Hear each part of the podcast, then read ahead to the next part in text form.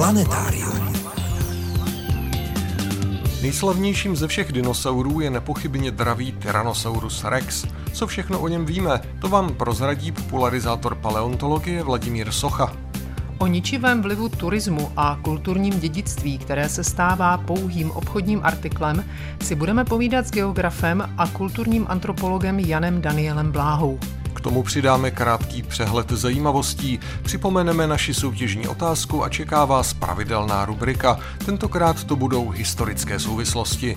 Posloucháte Planetárium, týdeník ze světa vědy a fantazie. Od mikrofonu vás zdraví a hezký poslech přejí Veronika Kindlová a Frederik Valinský.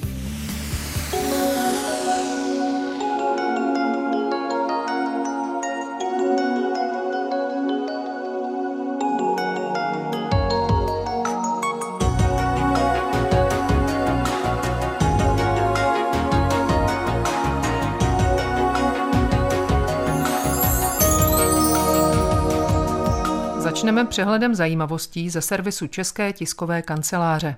Po dlouhých 28 letech se podařilo mykologům najít v Boubínském pralese na Šumavě vzácnou houbu choroše ohňovce rezavohnědého. Podle odborníků má velmi specifické ekologické nároky, vyrůstá téměř výhradně na tlejících kmenech, které uschly na stojato a dlouho stály jako souše.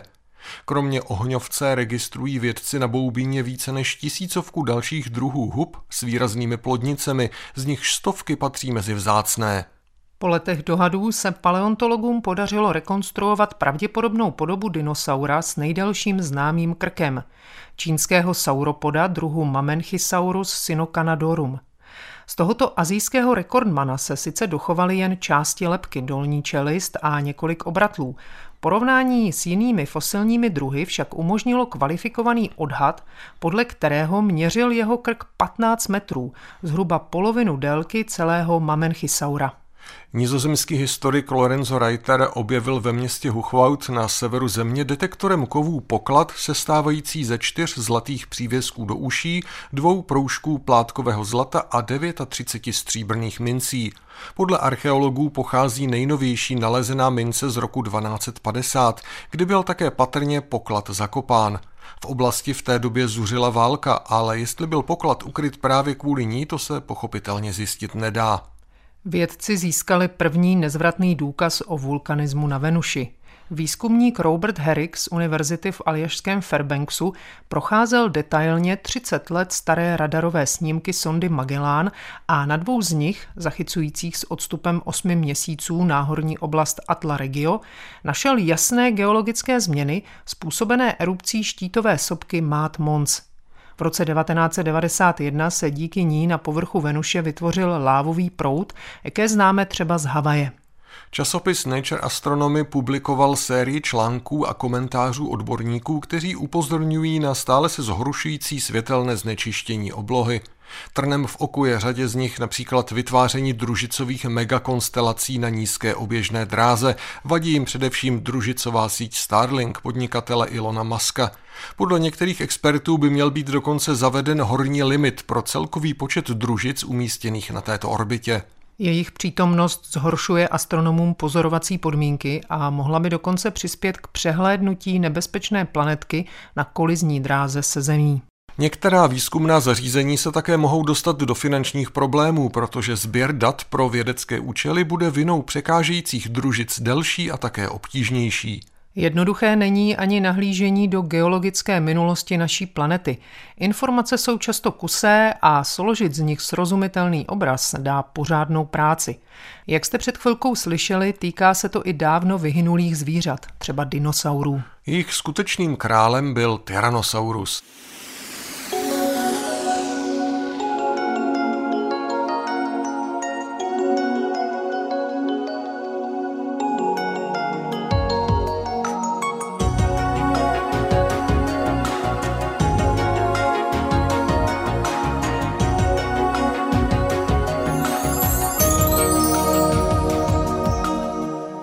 Před 30 lety měl v kinech premiéru Jurský park, slavný film režiséra Stevena Spielberga, natočený podle stejnojmeného románu Michaela Crichtona, který se podílel i na scénáři filmu. Ten se, jak nejspíš víte, odehrává v zábavním parku, jakési specifické zoo na fiktivním ostrově Islanubar, jejímiž chovanci jsou živí dinosauři, naklonovaní díky jejich DNA získané z krve uchované v moskytech zalitých v jantaru.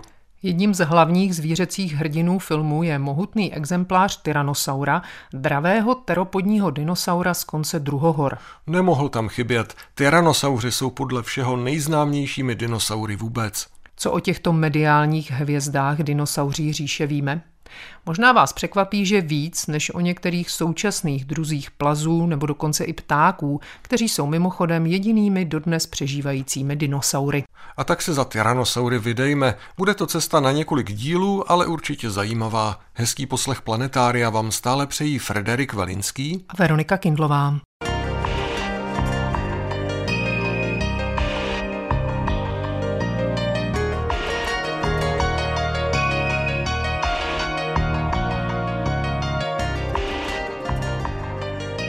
Svou cestu za tyrannosaury zahájíme zabranou Jurského parku. Provázet nás bude popularizátor paleontologie Vladimír Socha, jinak odborný pracovník hvězdárny a planetária v Hradci Králové. Jak moc odpovídá zobrazení tyrannosaura ve filmu současným znalostem paleontologické vědy? Vypadali tyrannosauři opravdu takhle? Ten Tyrannosaurus z Jurského parku je samozřejmě velmi pěkný, takový velmi pohledný, dynamický, čiší z něj síla, dominance až majestátnost. Je pravda, že eh, v některých ohledech se trochu vzdaluje realitě, to se týká třeba tvaru hlavy, ta hlava je taková trošku krabicovitá, nebo taková jako mohutná a připomínající spíš takový kvádr velký, který eh, jak si úplně přesně neodpovídá skutečnosti, protože tyrannosauři měli tu hlavu v profilu vlastně velmi štíhlou od čenichu a směrem dozadu se rozšiřovala, ten tvar byl trošku jiný, ale je to jenom takový menší detail. Někteří ti dinosauři vypadali úplně jinak ve skutečnosti než ve filmu a to se týká třeba Velociraptoru a Dilophosauru, kteří tam byli takový ti menší dravci. Ten Tyrannosaurus byl poměrně ještě, dalo by se říci, věrný. Něco málo by se dalo vytknout předním končetinám, trochu byli větší, neměli úplně správné jak si to držení těmi takzvaně dlaněmi k sobě. Asi něco by se dalo vytknout i celkovému tomu držení těla nebo tvaru těla, ale skutečně na to, že to je už opravdu 30 let starý snímek, tak eh, ten Tyrannosaurus poměrně obstojí. Takovou jedinou větší nepřesností, která už dnes je vyvrácená, je to, že Tyrannosauři nedokázali tak rychle běhat. Tam bylo řečeno, že dokážou dosahovat rychlosti kolem 50 km hodině, ale dneska víme, že dospělí Tyrannosauři ve skutečnosti eh, běhali rychlostí maximálně někde mezi asi 18 a 29 km v hodině, ale rozhodně to nebylo nějakých 30 a víc, takže těch 50 km v hodině to už dneska neplatí. Byl to právě Jurský park, který přinesl nebo dokonce prosadil možná spíš eh, změnu pohledu na tyrannosaury a dinosaury vůbec. Třeba byl to jeden z důvodů, proč se začali v muzeích montovat ty kostry konečně ve správné anatomické poloze. No ono je to spíš možná tak, že ten Jurský park byl eh, takovým završením právě eh, takové té malé vědecké revoluce, které říká říkáme dinosauří renesance, která začala už v 60. letech minulého století eh, s objevem takového malého srpodrápého dinosaura druhu Deinonychus antiropus. To byl takový trošku větší severoamerický příbuzný toho slavného velociraptora a vlastně na té kostře se ukázalo, že byla mnohem podobnější kostře dnešních ptáků než plazů. Eh, spousta anatomických znaků schodných s ptáky a s žádnými jinými vlastně obratlovci a tím byla odstartována celková změna pohledu na dinosaury, nebo aspoň na ty masožravé dinosaury a pak i na většinu těch ostatních. To probíhalo hlavně ve Spojených státech v 70. 80. letech, kdy vědci a paleoumělci, jako byl Robert T. Becker, eh, Gregory S. Paul nebo třeba John Ostrom, eh, který vlastně objevil toho Deinonycha, přesvědčili veřejnost světovou i paleontologickou obec, že dinosauři byli ve skutečnosti takový takovými dynamičtějšími, často endotermními, tedy stálou tělesnou teplotu si udržujícími tvory, kteří byli mnohem víc podobní těm dnešním ptákům než plazům. No a vlastně Jurský park, dalo by se říci, už v tom díle Michaela Kreitna v té své předloze románové byl jedním z takových završení právě tady té první fáze té dinosauří renesance. No a ve filmu samozřejmě už byli ti dinosauři zobrazováni moderním způsobem. K tomu tyrannosaurovi by se dalo ještě poznamenat, že vlastně to logo Jurského parku, kde právě lepka tyrannosaura, ta vychází od exempláře z New Yorku, z amerického přírodovědeckého muzea, to je druhý historicky objevený jedinec tyrannosaura v Montáně v roce 1908 a ten byl od roku 1915 eh, až do roku 1992 smontován právě v takové té zastaralé pozici, eh, kdy vláčel ten ocas jaksi po zemi nebo byl opřený jakoby o ten svůj ocas a měl takovou tu eh, vertikalizovanou napřímenou páteř. No a teprve v tom roce 1992, když probíhala rozsáhlá rekonstrukce té expozice amerického přírodovědeckého muzea, tak vlastně byla o rok dříve, než byl Jurský park v kinech, tak ta kostra byla předělána, že má teda tu vodorovně drženou páteř v tom moderním stylu. Takže ten Jurský park ne, že by úplně zavdal podnět k tomu celosvětově, i když samozřejmě hodně inspiroval asi ty instituce, které ještě do té doby v tomhle otálely, ale spíš byl už završení té dinosauří renesance. Takové ty vstyčené tyrannosaury, ty známe třeba i z obrázku Zdeňka Buriana. Proč vůbec se nemohli opírat o ten ocas? Jaký by měli problém? Tak v podstatě se ukázalo, že anatomicky eh, z hlediska stavby kostry a zakloubení obratlů ocasních eh, je to dost dobře nemožné, protože by došlo k poškození toho muskuloskeletárního aparátu, možná i v nějakých těch nervových drah, které tam probíhaly. Zkrátka nebyla to fyziologická pozice. Eh, ten ocas by musel skutečně být nějakým způsobem hrubě narušen mechanicky, což mimochodem se skutečně v některých případech stalo u jednoho exempláře Tyrannosaura zvaného Wirex, mimochodem exempláře, u kterého jediného zatím známe otisky kůže některé, tak eh, tam ten ocas byl výrazně poškozen, dokonce to vypadá, že byl možná překousnut úplně vejpůl nějakým jiným tyrannosaurem pravděpodobně, ale jako by vyhojovalo se tam to zranění na těch obratlých posledních, takže to vypadá, že tenhle jedinec s tímhle těžkým zraněním teda dokázal přežít. Skutečně ta pozice takové té trojnožky, jak se někdy říká, ta je už dneska neudržitelná. Víme, že zkrátka takhle ti tyrannosauři a jejich příbuzní se nepohybovali.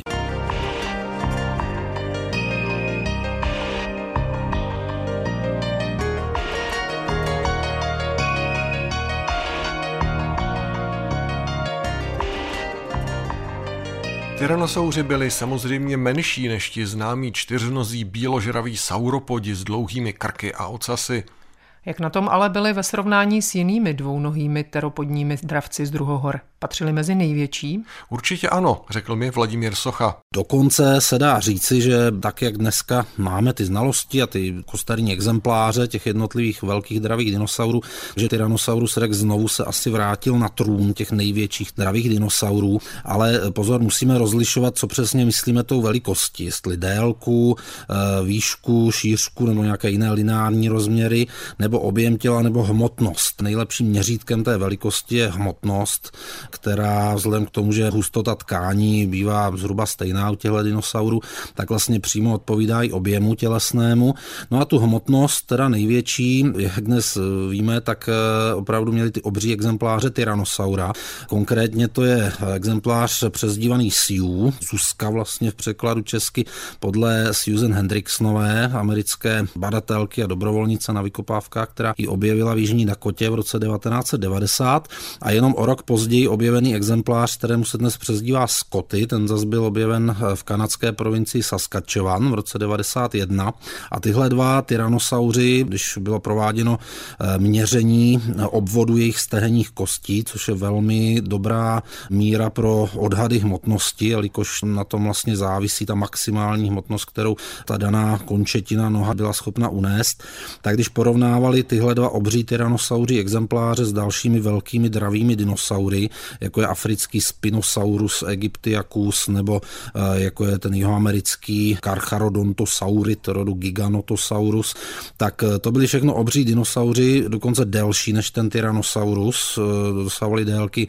Spinosaurus možná kolem 15 metrů, Giganotosaurus přes 13 metrů, zatímco ta Siu s tím Scotym, ti dva největší tyrannosauři, něco mezi 12 a 13 metry jenom v úvozovkách, ale byli mohutnější, byli robustnější, takže hmotnost Siu a Scottyho je odhadována eh, u Siu asi 8,4 tuny, u Scottyho dokonce 8,9, takže téměř 9 tun metrických, zatímco u těch spinosaurů a giganotosaurů a karcharodontosaurů je to něco mezi zhruba 6 a 8 tunami, takže i když byli o něco delší, tak byli celkově lehčej stavění a e, v současnosti skutečně se zdá, že Tyrannosaurus rex, který už kdysi dávno před e, téměř 120 lety byl prohlášen za největšího známého dravého dinosaura, pak přišel tohle svoje prvenství a dlouho se teď tvrdilo, že větší byl ten Spinosaurus a právě tady ti obří Carcharodontosauridi, takže se vlastně zase na ten pomyslný trůn toho největšího dravého dinosaura dnes vrátil.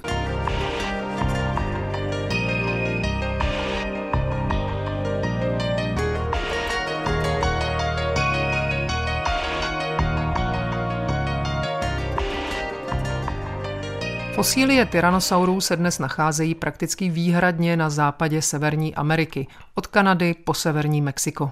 Odkud pocházeli jejich předkové? Jednalo se i v jejich případě o čistokrevné Američany nebo žili předchůdci tyrannosaurů i na jiných kontinentech, v Ázii nebo dokonce v Evropě? Podle popularizátora paleontologie Vladimíra Sochy záleží na tom, jak hluboko do minulosti se chceme vrátit. Pokud bychom vzali nejvzdálenější předky zástupce takové velké skupiny nadčeledí, to můžeme nazvat postaru Tyrannosauroidea, tak eh, těmi úplně nejstaršími předky eh, z téhle skupiny tyrannosauřími eh, byli dinosauři jako Proceratosaurus nebo Kilescus. Ti žili před nějakými asi 170 až 165 miliony lety, tedy v podstatě přesně 100 milionů let před tím, než se objevil sám Tyrannosaurus rex. A ten Proceratosaurus byl objeven v roce 1910 na území dnešní eh, Anglie a ten Kilescus, to je podstatně později objevený, asi o 100 let později, v roce 2010, dinosaurus území Ruské federace dnešní. No a tady ti dinosauři byli velmi malí oproti tomu tyrannosaurovi, skutečně takový trpaslíčci, asi 2 metry dlouzí, několik desítek kilogramů vážící, měli velmi štíhlé, tenké lepky, jejich čelisti byly eh, nesrovnatelně slabší samozřejmě než ty ty ohromné čelisti tyranosaurů, kterými dokázali drtit kosti. No a tady ti dávní předkové tedy pocházeli z Eurázie, takže předpokládáme, že buď v té východní Ázii, nebo možná dokonce na území té tehdejší ostrovní Evropy se někde mohli první tyrannosauroidi objevit. No a když pak půjdeme dál těmi vývojovými liniemi, tak první tyrannosauridi, už zástupci té čeledi tyrannosauridé, ti se objevují před nějakými 80 miliony lety, možná o pár milionů let dříve, ale to z té doby zatím žádné fosilie nemáme, tady té skupiny. Takže nějakých 80 milionů let zpět, to je asi 12 milionů let předtím, než se objevil ten samotný Tyrannosaurus, tak už žili dinosauři, jako byl Thanatoteristes, Degrotorum z Kanady, nebo Litronax argestes z Utahu ve Spojených státech. To jsou taky nedávno objevené druhy a formy, které už se začínaly podobat těm robustním tyrannosauridům s těmi masivními čelistmi a mohutnými lepkami. Tam ti tyrannosauridi to už skutečně je většinou Severní Amerika. No a je takovou velkou otázkou ti přímí předkové tyrannosaura eh, před nějakými zhruba 70 miliony lety, jestli to byli tyrannosauridi žijící v Severní Americe na území té takzvané Laramidie, to byl takový pás pevniny táhnoucí se eh, od severu k jihu na území dnešního západu Kanady a západu eh, Spojených států až po Mexiko, tak tam vlastně ti předkové těch tyrannosaurů mohli žít, možná to byli nějací zástupci rodu Daspletosaurus, eh, jeden z těch několika druhů, co dnes známe. A pak jako druhá hypotéza, že předkové tyrannosaura mohli být takový východoazijští imigranti do té Severní Ameriky, kteří tam přešli přes nějakou takovou tu pevninskou úžinu, která se tehdy vytvořila na konci křídy. A tomu nasvědčuje skutečnost, že ty dva úplně nejbližší příbuzné tyrannosaura opravdu známe z východní Asie, z Mongolska a z Číny. A ten jeden se jmenuje Tarbosaurus bat Avatar, to je poměrně známý druh, i třeba Zdeněk Burian maloval jeho obraz. No a pak takový novější druh, ten se jmenuje Čučcheng Tyrannus magnus, takže tady ty dva eh, velké tyrannosauridy známe z východní Asie a je docela dobře možné, že to byly přímí předkové tyrannosaura. Když se vrátíme přímo k těm tyrannosaurům, kolik vlastně tyrannosaurů momentálně je k dispozici, kolik koster se našlo? Celkově známe přibližně 60 exemplářů, ale v různém stádiu kompletnosti a dochování. Úplně nejkompletnější je stále ta Sioux, ten exemplář z Chicago Field Museum, která je kompletní asi z 85%. Jsou pak nějaké taky exempláře, takové mladší, takový ti juvenilní. Teď je takový zajímavý nález dvou, se to nazývá jako bojující dinosauři. Má to být eh, nějaký rohatý dinosaurus, možná triceratops Triceratops a e, mládě nedospěl jedinec Tyrannosaura, objevené v Montaně, ale byli komerčními sběrateli fosílí objeveni. Byla tam nějaká dražba taky, ale už by měly být k dispozici pro vědecký výzkum. Zatím stále žádná vědecká popisná studie nevyšla a ten by měl být taky kompletní skoro možná 80-90%, téměř celá kostra, ale to je naprostá výjimka. Většinou skutečně to je několik málo desítek procent, v některých případech to jsou jenom ojedinělé kosti, takže ten rozptyl je velký a těch 60 exemplářů přesto je teda docela hodně. Nicméně něco jiného je, kolik je vlastně těch koster v expozicích, protože let, které kostry jsou dělány samozřejmě repliky jejich a ty jsou distribuovány dále, takže třeba repliky Tyrannosaura známého jako Sten, objeveného koncem 80. let, ty patří k těm nejznámějším a ty byly dodány už myslím do víc než 30 muzeí světa. Tyrannosauří kostry už dneska zdaleka nejsou tak vzácné, jednak teda ani co se týká těch objevených exemplářů a jednak samozřejmě po muzeích to už je mnoho stovek exemplářů, replik koster, které dneska můžeme vidět i v mnoha muzeích evropských. Jak rychle tyrannosauři rostly? Mohla být jejich mláďata opeřená a jak vypadala tyrannosauří kůže? V jaké krajině tyrannosauři žili a co všechno lovili? Dá se z anatomických detailů na jejich lepce odvodit, jaký měli zrak nebo čich a jak na tom byli s inteligencí? O tom si budeme s popularizátorem paleontologie a znalcem dinosaurů Vladimírem Sochou, odborným pracovníkem hvězdárny a planetária v Hradci Králové, povídat příští týden. Mezitím si můžete zalistovat v článcích na jeho blogu, které se týkají i jiných dinosaurů, než jsou právě tyrannosauři. Jmenuje se Dinosaurus blog a rozhodně stojí za pozornost.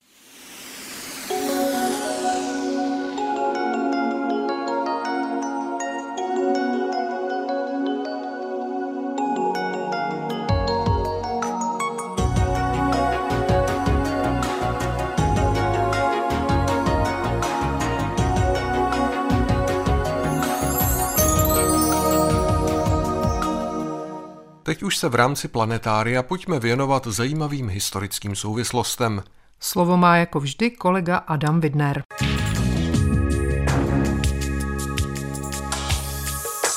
Kostky jsou vrženy. Tohle údajně řekl Cezar, když překročil Rubikon. Proč? Protože věděl, že tím spustí občanskou válku. A v ní bude hrát vabank. A přitom se nedá než doufat, že to vyjde, jako v těch kostkách. Cezarovi bylo v té době už 51 let. Byl to zralý muž. I když v Římě se o něm tradovalo, cituji, že byl mužem všech žen a ženou všech mužů. Tak či onak byl skoro na vrcholu moci. Republika měla za sebou skoro století válek, vždy občanských, mezi dvěma frakcemi. Cezar ostatně náležel k jedné z nich, pochopitelně jako všechny nejvyšší patricijské rodiny v Římě.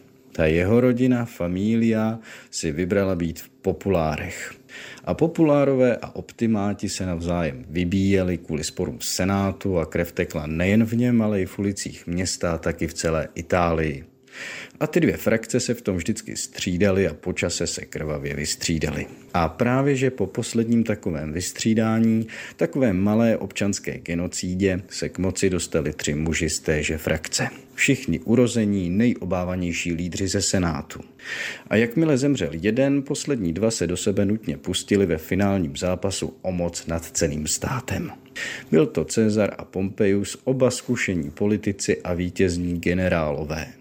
Pompeius zrovna v Senátu, a tedy v epicentru moci, Cezar zrovna podrobil Gálii římskému státu. A Pompeius mu poděkoval a rovnou skázal, ať Cezar v té Gali ale taky zůstane, že se to určitě hodí a tak. Zkrátka do Říma, ať už se nevrací. A že jestli to zkusí, zničí ho on, Pompeius, a způsobí ho porážku a pád a smrt.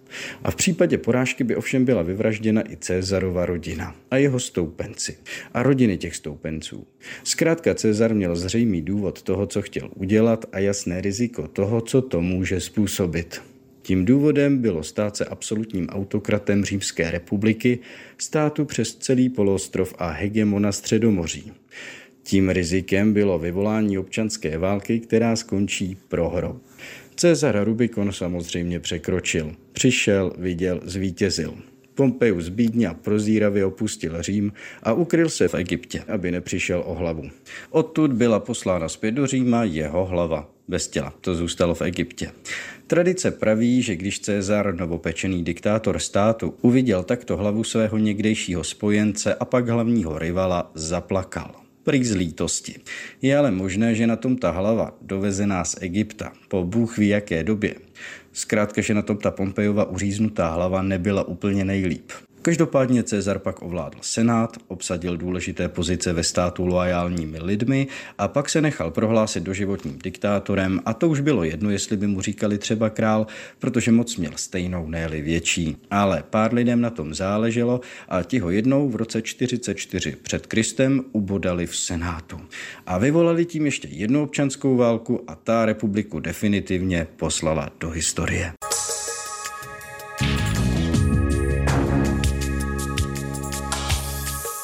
Texty pravidelných rubrik najdete v plném znění na našem webu. Rozhovory z pořadu se tam nacházejí také ve zvuku a částečně i v textovém přepisu. Naše adresa je rozhlas.cz lomeno planetárium. Na webu najdete i naši soutěž. V březnu hrajeme o knihu Lukáše Skupy a kolektivu autorů Cesta do pravěku dobrodružná věda, věnovanou známému filmu režiséra Karla Zemana a všemu, co s ním souvisí. Můžete ji získat, pokud správně zodpovíte naši soutěžní otázku. Ve filmu Cesta do pravěku pozorují jeho hrdinové dramatický souboj dvou dinosaurů, který jeden z nich nepřežije, takže ho pak hoši mohou proskoumat a změřit. Napište nám, o jaké dinosaury se jedná. Své odpovědi posílejte na adresu planetarium.rozhlas.cz. Máte na to čas už jen do dnešní půlnoci. Hodně štěstí. No a my se už za chvilku budeme věnovat turismu a jeho nepřehlédnutelnému vlivu na celý náš svět.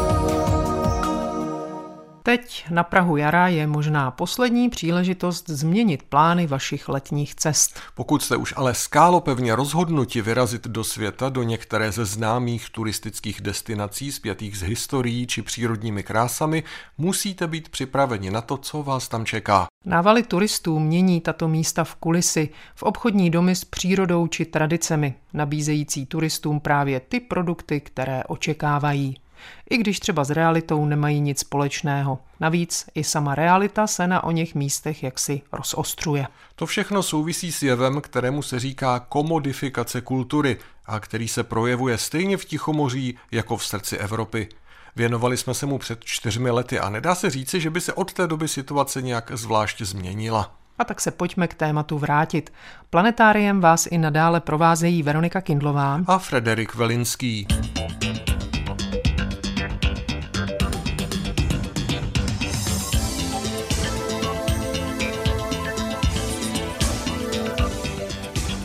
Problematiku turismu a komodifikace kultury zkoumá také geograf a kulturní antropolog Jan Daniel Bláha z Přírodovědecké fakulty Univerzity Jana Evangelisty Purkyně v Ústí nad Labem. Ze všeho nejdříve jsem jej požádal o definici samotného pojmu kultura.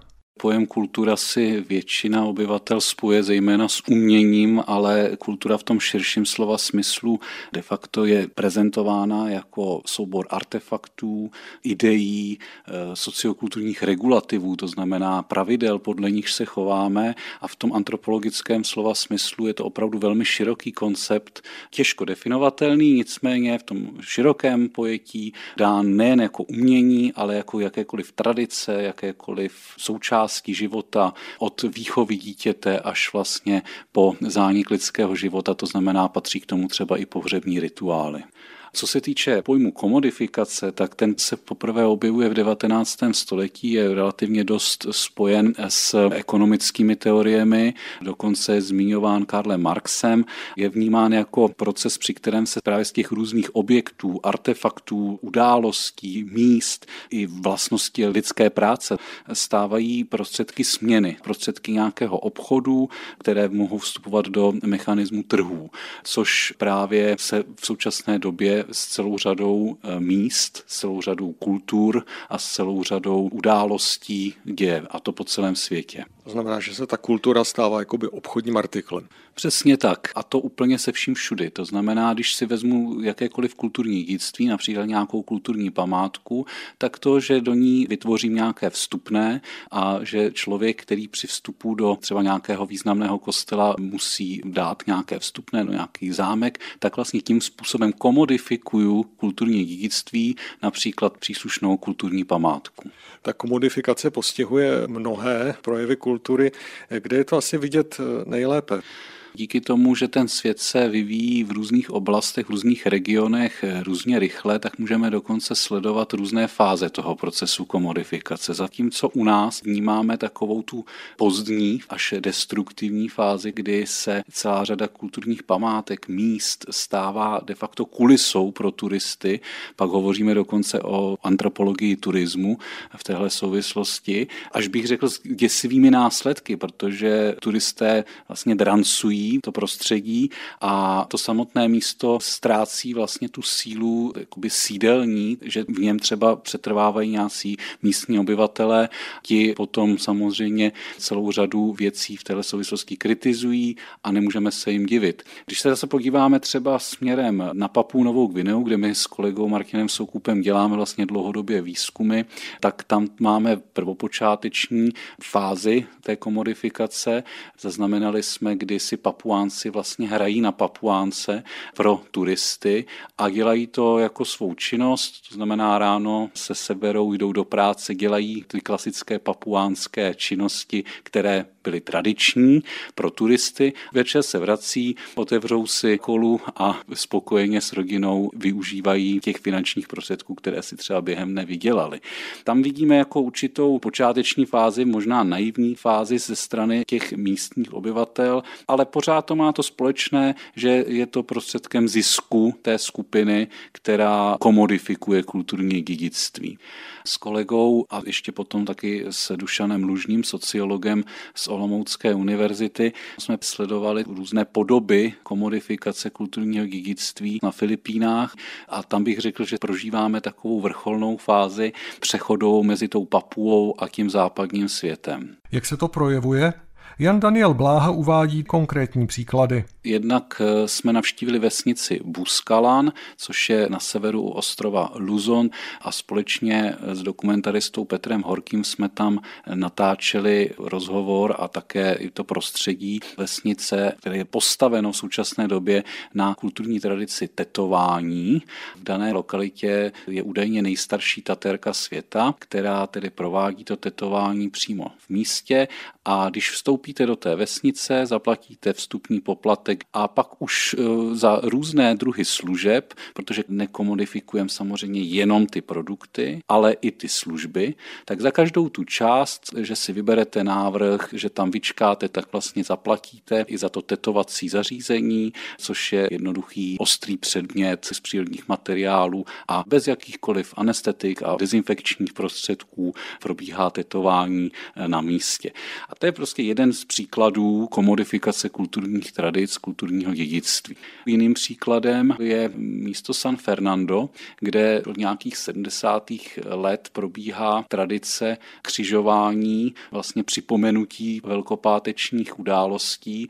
Křižování je tam tradičně jeden de facto herec, který se účastní této události a tato naprosto klíčová událost křesťanských dějin eh, je tímto způsobem komodifikována. Měli jsme možnost vidět eh, spoustu zahraničních štábů, které stejně tak jako my natáčeli celou tu událost, která je teda spojena s celou řadou jiných dalších činností, které se ten den konají. Je to vlastně ukázka toho, kolik eh, různých podob ta komodifikace kulturního dědictví, událostí, míst může mít.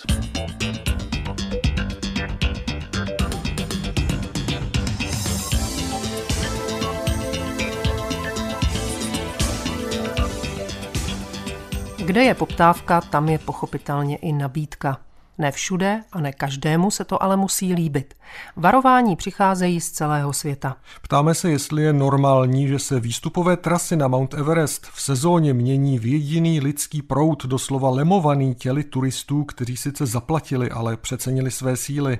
Peruánské úřady drasticky omezily vstup do známého inského města Machu Picchu, aby se doslova nerozdrolilo pod nohama tisícovek návštěvníků. Obyvatelé Palmy de Mallorca na španělských Baleárách protestují proti nájezdům tisíců turistů z obřích výletních lodí. S těmi mají nedobrou zkušenost i v italských Benátkách, kde dokonce jeden z těchto kolosů zdemoloval přístavní molo.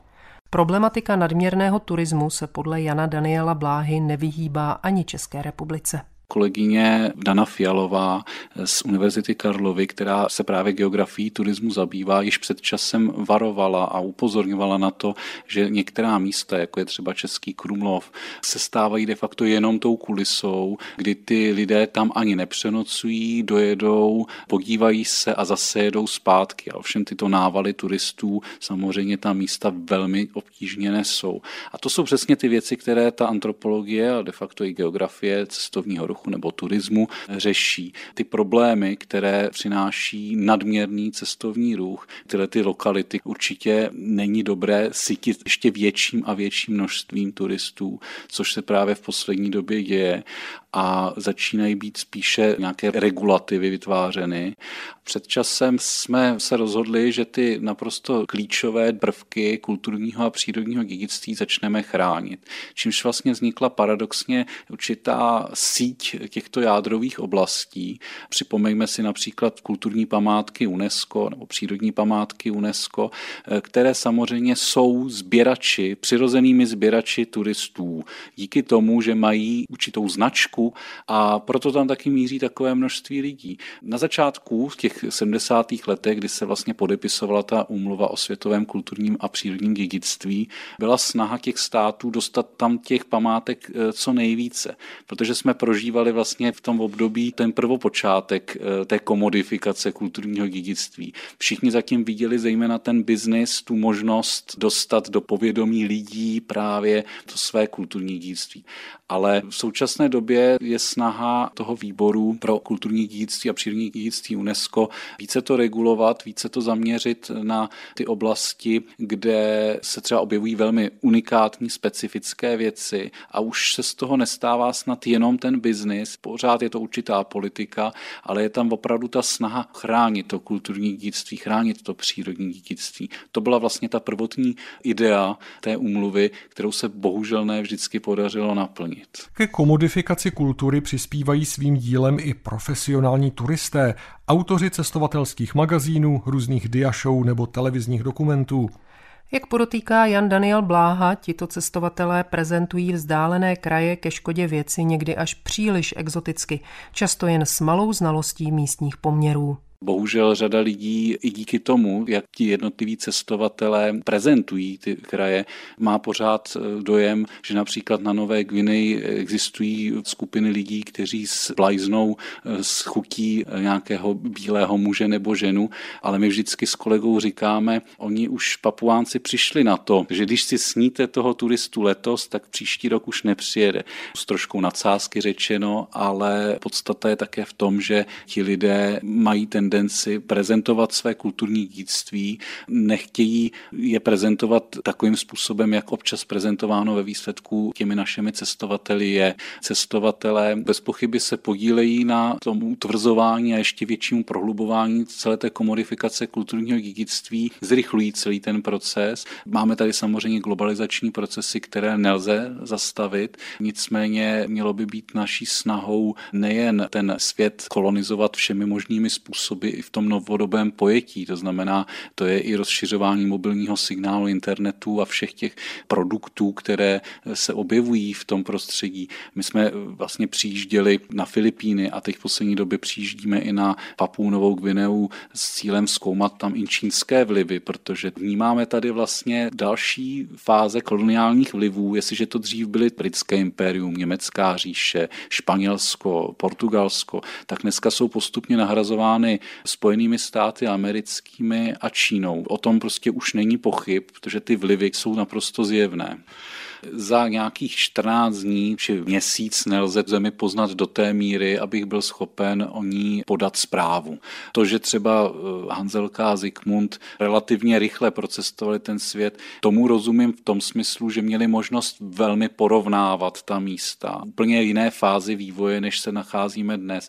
Dnes opravdu se spíš musíme zabývat tím, jakým způsobem ta místa interagují s tou západní kulturou, která má ten největší větší vliv a vlastně i s tou čínskou kulturou, které mají ty možnosti, ať už internetu nebo obchodních sítí a zachytit eh, vlastně a vnímat tu kulturní změnu, ke které dochází v těch jednotlivých místech. Na to vám ten měsíc nestačí. Člověk prostě potřebuje s tím místem více srůst, aby pronikl i do těch periferních oblastí. Často se stává, že cestovatelé navštěvují ty hlavní turistické atrakce. To je ta komodifikovaná kultura. To už není ta původní kultura. Původní kultura nebude asi už nikde, ale eh, my můžeme se dostávat tím, že se dostáváme směrem k periferím, k té, řekněme, přirozenější kultuře, protože přece jen ta ještě není tak modifikovaná. Nevím, jestli je to správná rada pro vaše letní cesty, ale rozhodně byste slova geografa a kulturního antropologa Jana Daniela Bláhy z Ústecké univerzity Jana Evangelisty Purkyně měli brát jako jemné upozornění, že není všechno zlato, co se třpití a že pokud chcete navštěvovat známá centra turismu, měli byste mít na paměti, že to, co vidíte, je často jen pozlátko. A to, jak víme, je vlastně falešné. A to je z dnešního planetária všechno. Loučí se s vámi a krásný zbytek víkendu vám přejí Frederik Velinský a Veronika Kindlová. Mějte se krásně a naslyšenou. Planetárium. Planetárium, magazín ze světa vědy a fantazie, přináší každý týden rozhovory s odborníky či popularizátory vědy, nabízí aktuality, pravidelné rubriky a také soutěž o zajímavé publikace. V podobě zvukové či psané nás najdete i na internetu rozhlas.cz lomeno planetárium. Vydejte se s námi za poznáním.